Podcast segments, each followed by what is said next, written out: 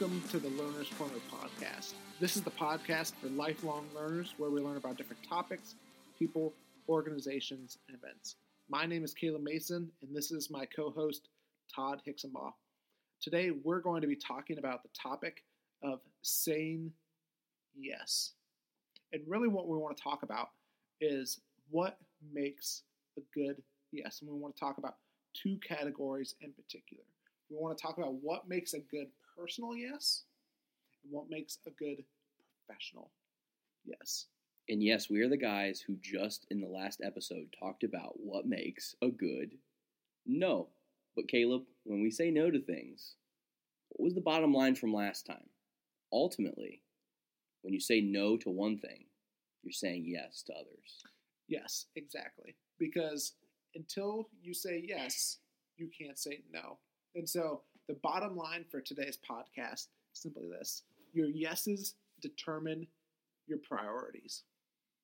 And so we're going to dive right in and we're going to talk about what makes a good personal yes. And we're going to give you some questions to filter through what your own yes can look like. And the first question is this Who will this affect?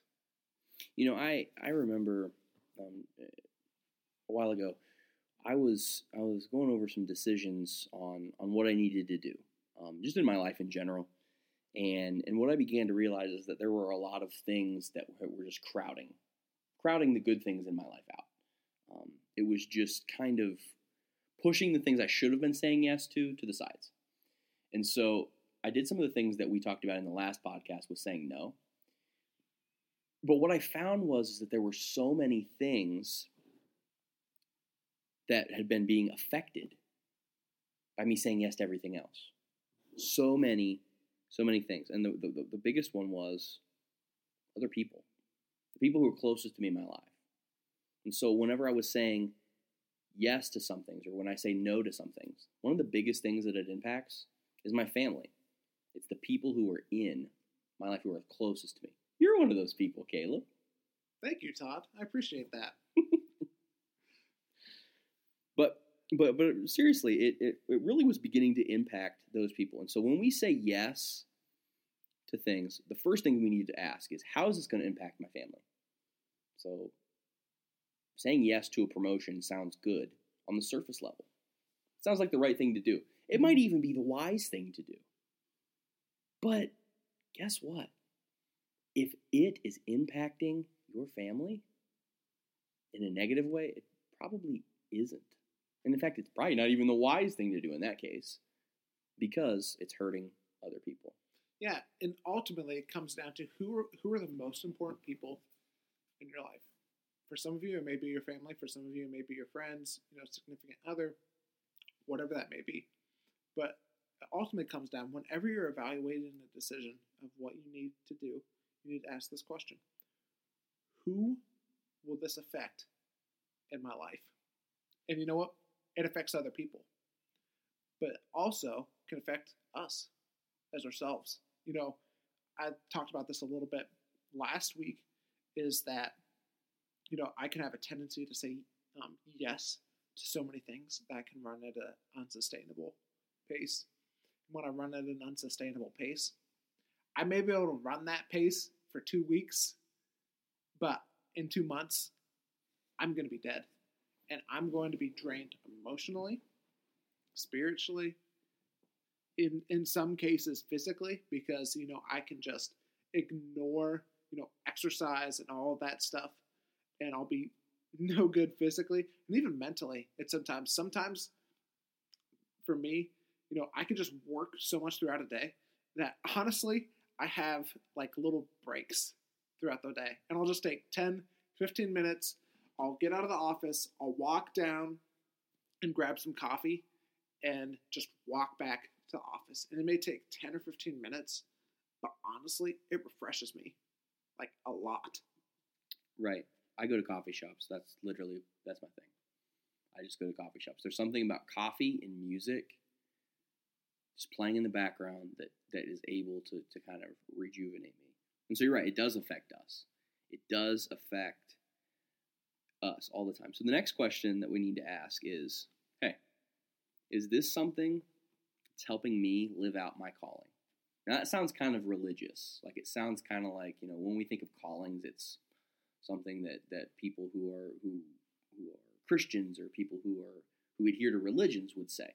But it isn't true. It's all of us. All of us have a calling. And so Mhm. whatever that may be, if you if you are called to be a firefighter, if you're called to be a police officer, if you're called to be a doctor, whatever that is, is this yes going to help me continue to live out my calling or is it going to hinder that? Because that's what we need to value with that question.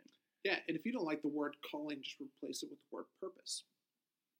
What's your purpose in life? Right. And if it helps you accomplish that, great. Awesome. Maybe you should think about going for it. But the other thing is, and you know, we're going to see this um, really with all of the questions we're going to ask on this per, per, personal side, is that you can't just ask one question. You have to ask all of them because it may be good for one, but it may not get past the next two, or it may be good for two, and it may not be good for the last one. So you really need to ask all of these questions. And the last question that we want to ask when it comes to the personal side, simply this, and it's in light of my past experience, current circumstances, and future hopes and dreams, what's the wise thing to do? And that comes from actually a book that Andy Stanley wrote. Yeah, it comes from a book called Ask It, and we'll put that in the show notes. And it's an incredible question that really it personalizes it for you. It takes your past, it takes your current circumstances, it takes what you want to do, and asks, okay, in light of everything that you've been through, in light of where you are right now, in light of where you want to be, what do you need to do? What's the wise thing to do? And so if you can answer these questions, and you have to ask all of them, as Caleb said, you have to ask all of these questions as you're going through making a decision. You have to ask those. If you can ask all of those questions and you continue to get yes that it is the right thing to do, then it's probably something you should go for. But again, if you get a no on one of those, it's probably a no. Mhm. And you can listen to our last podcast for how you can appropriately say no about something that somebody asks you. And you can check that out. We'll have that in the show notes, or you can even just go back to our iTunes page and see that. Yeah, and so we've talked about the personal end of things. So what we want to talk about is the professional end of things. That down a little bit for you through a series of questions. And the first question is Is this something I can live without? Can this thing be eliminated? Right. And so when I first took a job, um, the job that I'm currently in, uh, one of the first things that I did was I began to evaluate basically everything about the areas that I was in charge of in my departments. And one of the things that I realized quickly um, after I had taken the job is that, hey, there were just some things that we were doing that I call them time wasters. Um, it's not that they're bad, it's not that whatever is happening with it is wrong. It's just they are dragging, they were dragging us down. And so quickly, what I did was I eliminated it. I took it out and said, you know what? I understand why this was created and started in the first place. I understand the reasoning behind it. But this is just something that, guess what? I can live without it. And I think that my these our department can live without it as well. And so that's why um, on that first part, sometimes you might find that you just need to eliminate something. Yeah, can you give us like an example of what you were talking about? Sure. So whenever I first started, um, we were doing a thing where we were working with an outreach program, and and what it was doing basically was we were coming in a couple times a week, and and we were reading we were reading stories, we were playing games with kids, we were doing all these different things, but we didn't have enough volunteers to be able to do it, and people just weren't interested in that in this program anymore from from our church. And so what I realized was if I wasn't going to do it, then nobody else was going to. And I just didn't have time to do all of that on my own. Mm-hmm. And so I called the lady and I said, you know, hey, we love your organization. We love what you're doing. But at this time, it's not something that we can fit into our weekly schedule. It's not something that we can do. We don't have the people behind it right now to do it. And so we just eliminated it. And it was sad, and I didn't like that we had to do it, but it was necessary. We had to eliminate it. It just wasn't a priority for us at that time. Mhm. And the next question you need to ask, you know, if you ask the question, is this something I can live without? And you say no, here's the next question you need to ask. Is this something that can be systematized? So this just happened this past week. And by the way, if you guys haven't caught on yet, I'm basically just going to answer these while Caleb asks the question. Um, this just happened this past week. So we were in staff meeting, and the question w- was raised about um, shut-ins and people who who basically um, aren't able to attend um, church anymore. And and so what we said was, hey, we might just need to. They, they were they were upset because they weren't able to to feel connected anymore. And and so they were brainstorming, and I said, what if we just have somebody that every week sends them a bulletin of what happened this past Sunday, and sends them a note or a card or something, and that just happens every week from the church. I mean, it's not that many people who we're who we're talking. We're probably talking about about a dozen people, maybe. So it, it wouldn't be that big of a deal for somebody to be able to simply just make that part of their routine every week. But it isn't something that we can always fit in ourselves. And our pastors do a great job of being able to get out to those people, but it isn't something that fits in every single week. It's an every other week type of a thing. And so this was a really great way for us just to be able to hit the automate button and make sure that this gets done every week and it doesn't take up any more of our time and it gives somebody else a purpose. And actually, we have a volunteer now that is doing all of that for us. Yeah.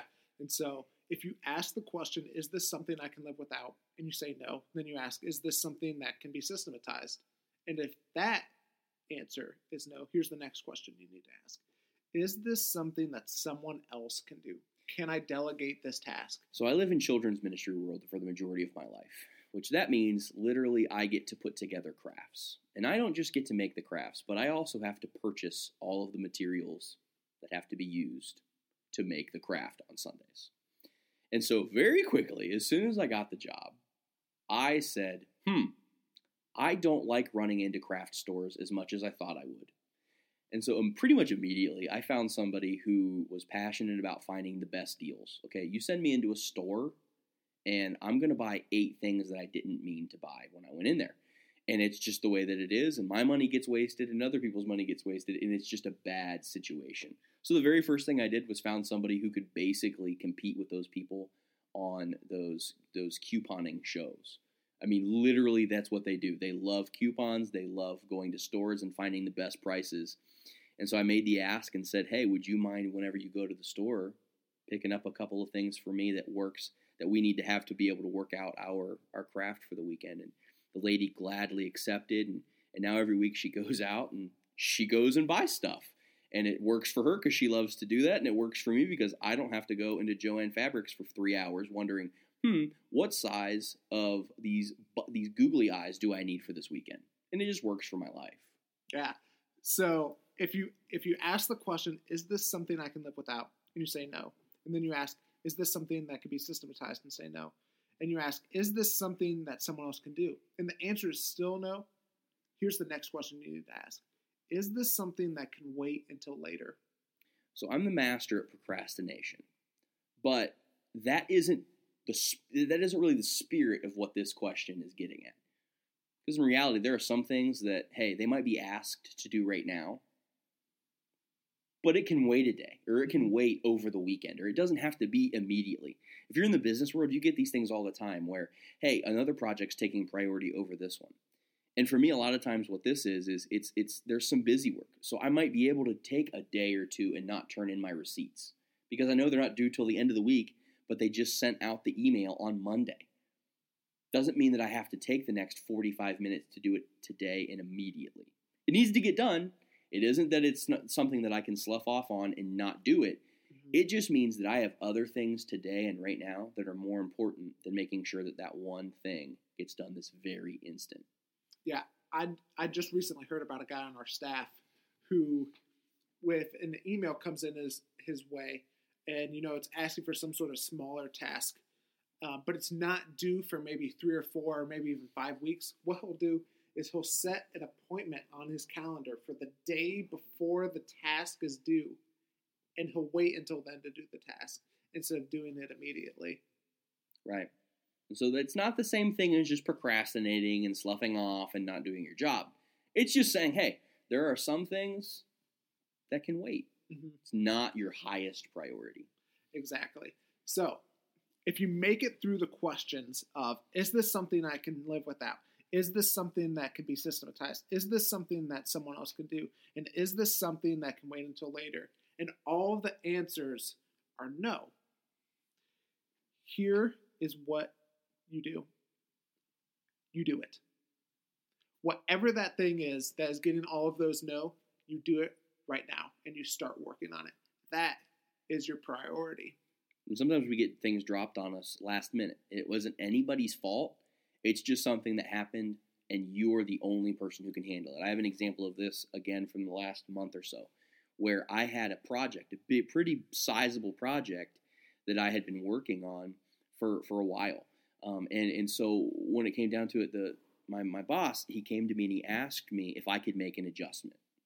Now, I, could not eliminate it. I couldn't just say, no, I'm not going to do that because it was important. It was something that had to happen to complete the project. I couldn't automate it because I'm the only person who is going to be able to do that. That goes for delegation as well. It was me who was going to be able to because it was my it was my baby. It was the, the whole idea was mine. And I couldn't procrastinate it because it was due in three days. I had to do it soon. I couldn't wait and put this off for a while. Mm-hmm. And so what I found was, hey, it was my it was my priority. And so I spent an afternoon, and it, and it worked out well. And uh, we're actually going to be doing it this weekend. We're going to be having a, a Christmas pageant for children, and it's going to be a really fun thing. But I had to make sure and tweak, tweak that one thing, and so it became my absolute priority at that time. So, in review, we've been asking what makes a good yes, and we've kind of given you two um, separate areas of how to figure out what a good yes is. We've given you several questions for each one. We've asked about what makes a good personal yes we've asked who is the who will this affect? Will it affect other people, or more likely, how will it affect other people? How will it affect me? And then we've asked the question, will this help me live out my calling? And then we've asked the question of, in light of my past circumstances, or my past experience, current circumstances, and future hopes and dreams, what's the wise thing to do? And then we asked on the professional end, we asked these questions Is this something I can live without? Is this something that could be systematized? Is this something that someone else can do? Is this something that can wait until later? And if all of the answers to those questions is no, then you need to do it and you found what your next priority is. Ultimately, the bottom line for this whole episode is that your yeses determine your priorities and your priorities determine what you do. So, Thanks so much for joining us on this episode of the Learner's Corner podcast. On the next episode, we're going to be tackling the topic of how do you lead from the middle? How do you lead up and how do you lead down? And so, in order to make sure that you don't miss the next podcast, the best way is to subscribe to our podcast. And while you're at it, leave a rating and write a review of the podcast on iTunes. And until next time, keep learning and keep growing.